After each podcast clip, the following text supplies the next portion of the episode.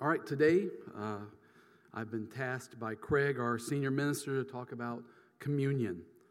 So I thought I would start with an obvious question Do you know what a baptistry is? Hmm?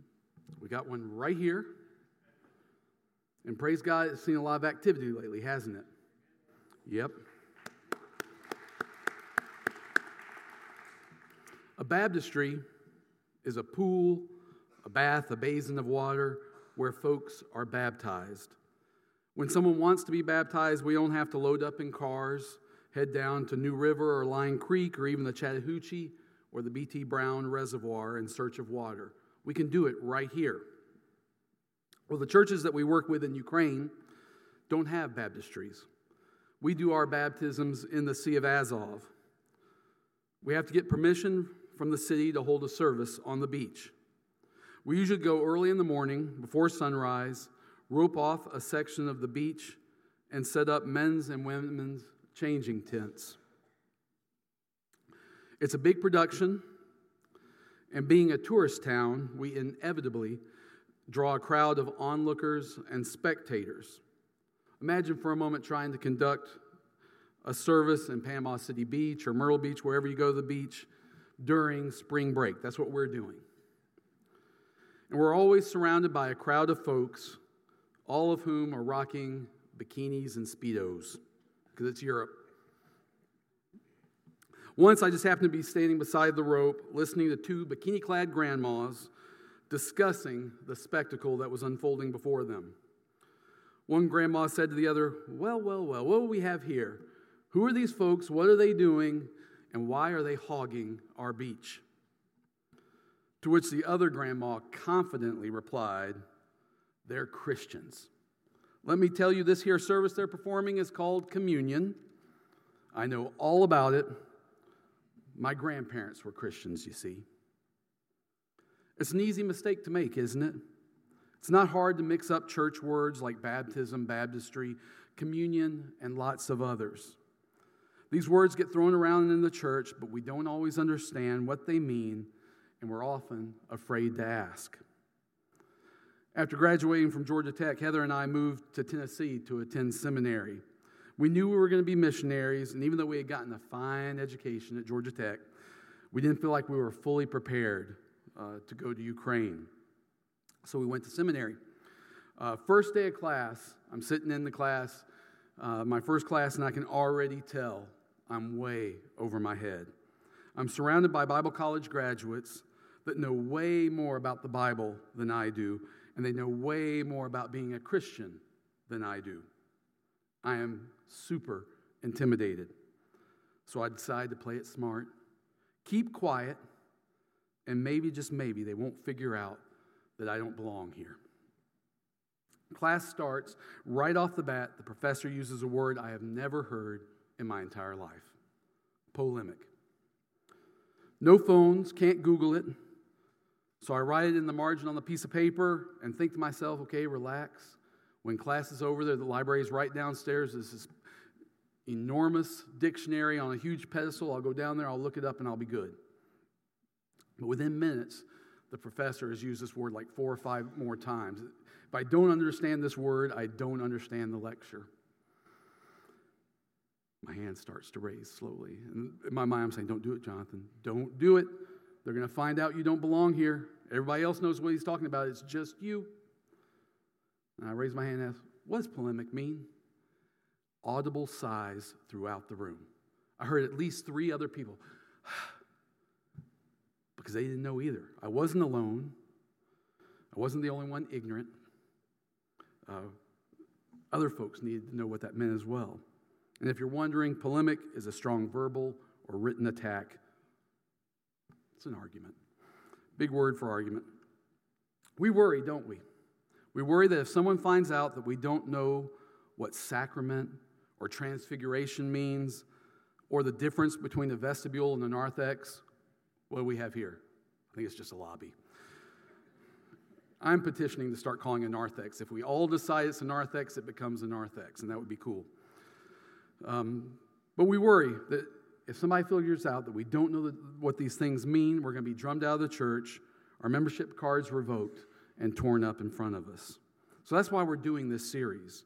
And today we're asking the question why communion? And it's a great question, isn't it? Here's a possible answer. See what y'all think. It's a Christian thing that we do. We sing, we pray, we listen to a sermon, we pass the offering plate, and we take communion. It's just a thing we do, part of the routine. Is that a good answer? No, of course not. This isn't just part of the Sunday routine.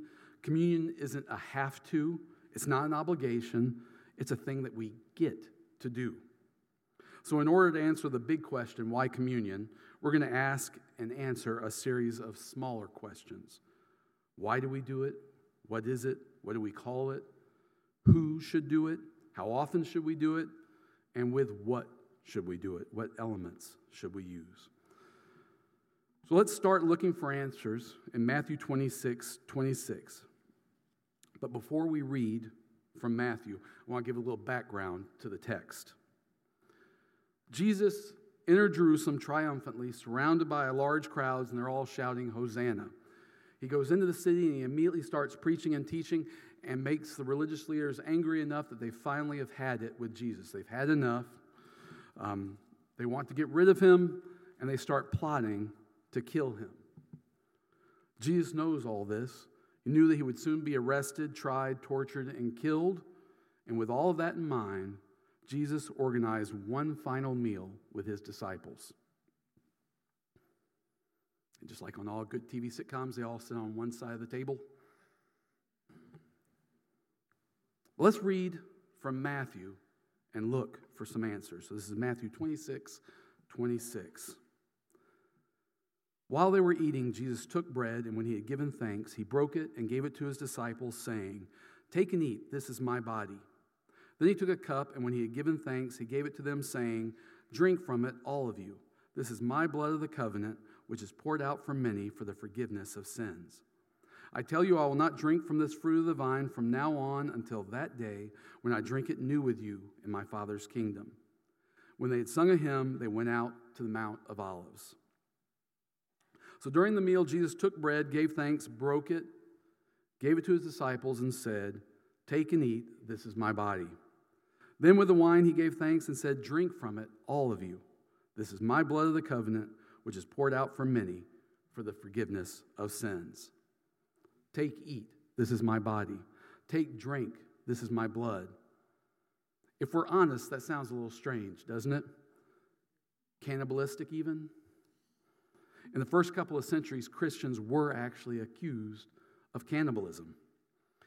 In an article in Christianity Today titled Defending the Cannibals, and that's us, J. David Castle has this to say The charge of cannibalism could also have arisen from a false understanding of the Christian scripture. The very words, take and eat, this is my body broken for you, could be misread in a literal cannibalistic sense by a reader ignorant of the metaphor. In that same article, the author drops another interesting fact. Look at this phrase have you ever heard the phrase hocus pocus? Magic phrase, pull a rabbit out of a hat, hocus pocus. The phrase hocus pocus comes from this phrase. This is a phrase written in Latin, hocus corpus meum, hocus corpus meum, which means what?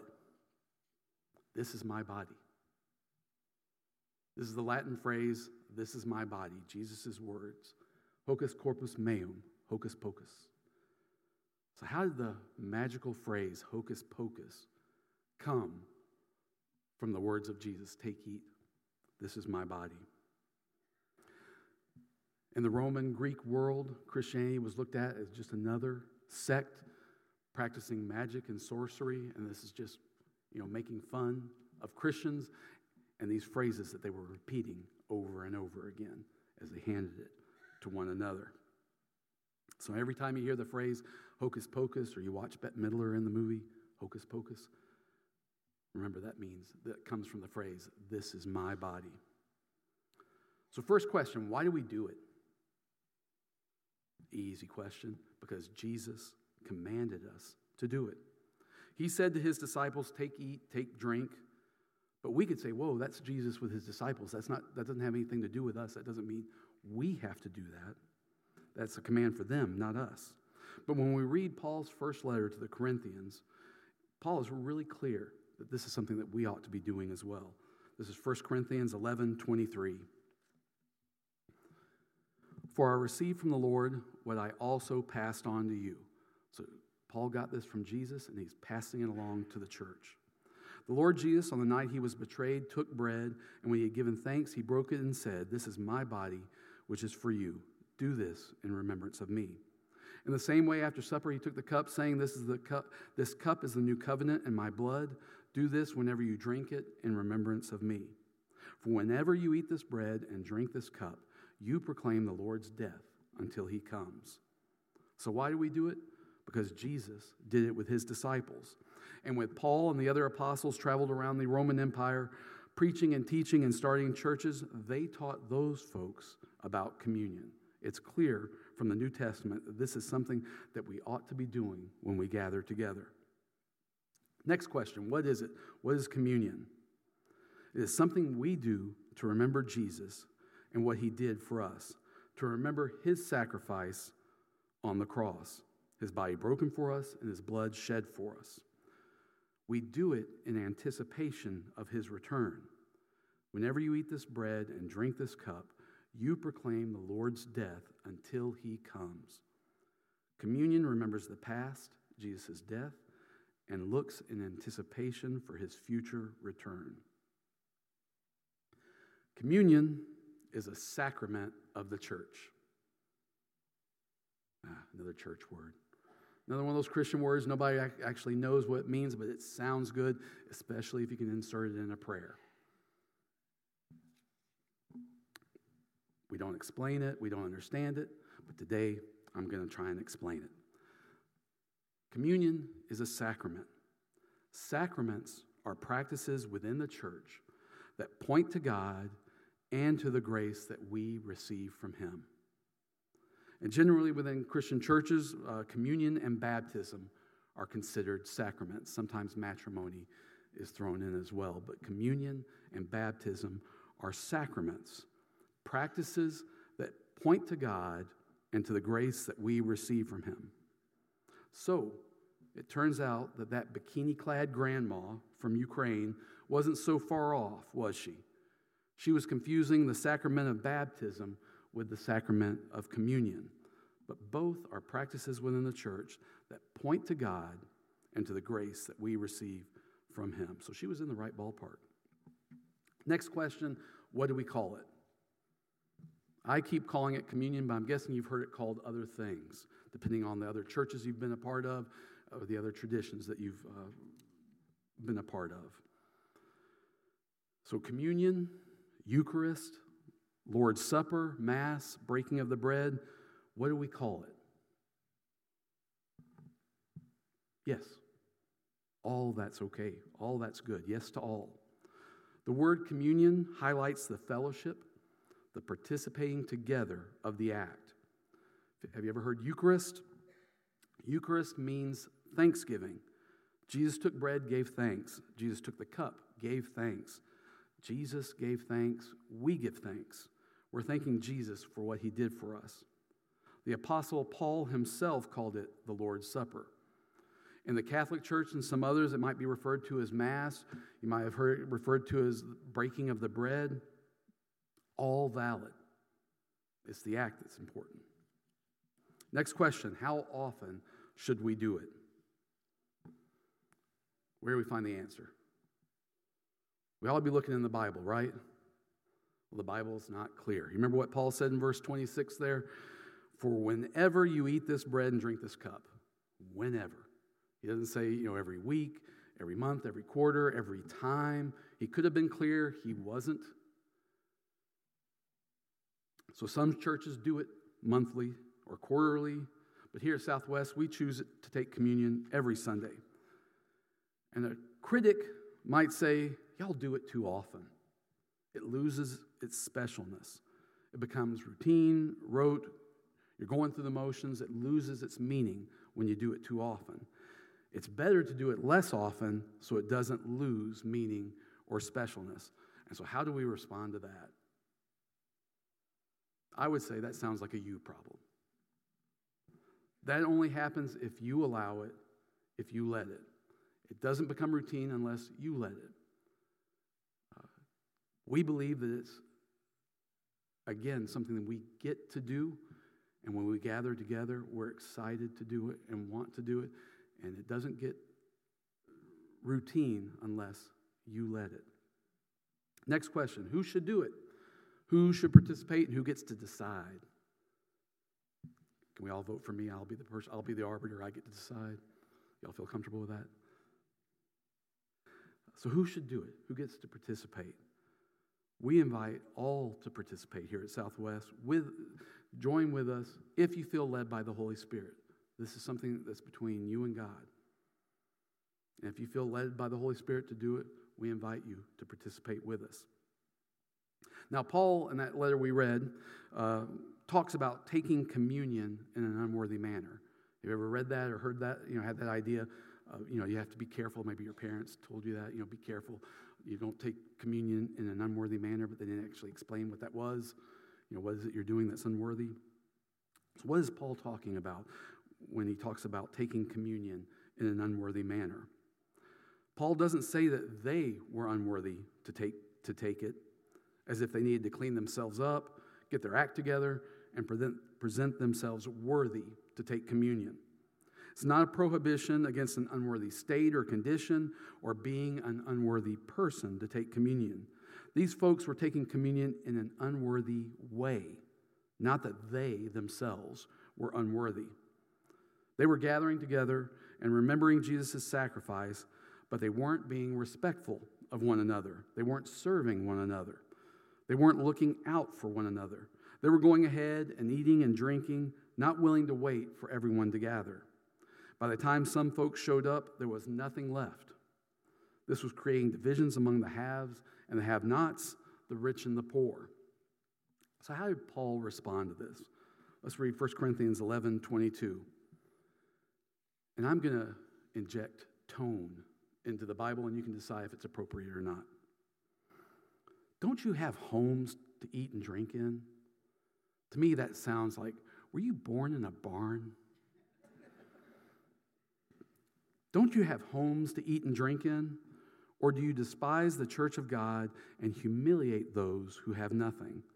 What shall I say to you? Here comes the sarcasm. What shall I say to you? It almost feels like, you know, as he's saying these last words, there's kind of a slow clap. Shall I praise you for this? Certainly not. Communion is open to all, and we are all equals around it. So the next question is a fun one. What elements are required?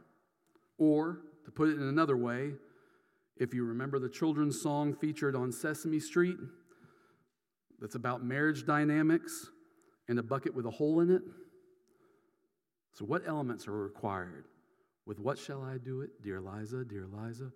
With what shall I do it, dear Eliza? With what? Do anybody remember that song? I think it's just, yeah, I think it's, it's people my age that had kids at the same time. It's good. Go watch it on YouTube.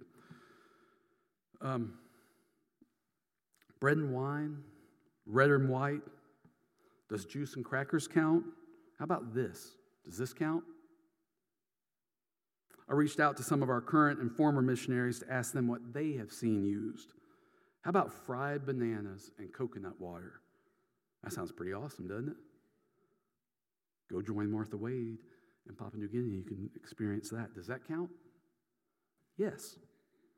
Whether it's a fried banana or a cracker, it reminds us of Jesus' broken body. And whether it's a Capri Sun passed around the room or this, we drink in remembrance of Jesus' sacrifice, his blood poured out for many for the forgiveness of sins. So now we're on to the last question. It might be a little crass, might be a little bit rude, but what's in it for me? What's in it for you? Why should communion be important to us? Each week when we take communion, we stop. Think about that for a moment. We stop and focus all our attention on our Lord and Savior, Jesus Christ. We stop to reflect on what He has done for us. We remember that he died so that we might have eternal life with God. We reflect on the fact that what Jesus did for us makes us right before God. We have forgiveness of our sins through his blood. We sang about that, didn't we?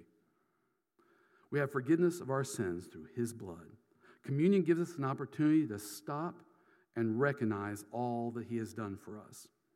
We ask God to forgive us our sins and to bless us and be with us in the coming week. We receive God's grace and give thanks to him. But wait, there's more. Communion is not just about our relationship with God, it's also about our relationships with one another. Have you ever been on a retreat or a seminar or Bible study where everyone goes off for an hour to pray by themselves? We do that a lot with prayer, don't we? We'll do prayer walks, uh, go around and you know just be by ourselves with God praying. That's not something we really do with communion, is it? Jesus did it with his disciples. They took communion together. The church in Corinth that Paul was writing took communion together. And in just a few moments, we will get to do this together as a church. Communion connects us to one another, but not just to one another here at Southwest. Communion connects us to believers all around the world and also down through history. When I take communion, I am united with the other churches and church families that I have taken it with. I am united with my Ukrainian brothers and sisters in Christ and the other places that I've been privileged to visit. I'm united to the church in Corinth, to whom Paul wrote. Communion unites us, and it ain't hocus pocus. It's the body and blood of Jesus Christ, our Lord and Savior.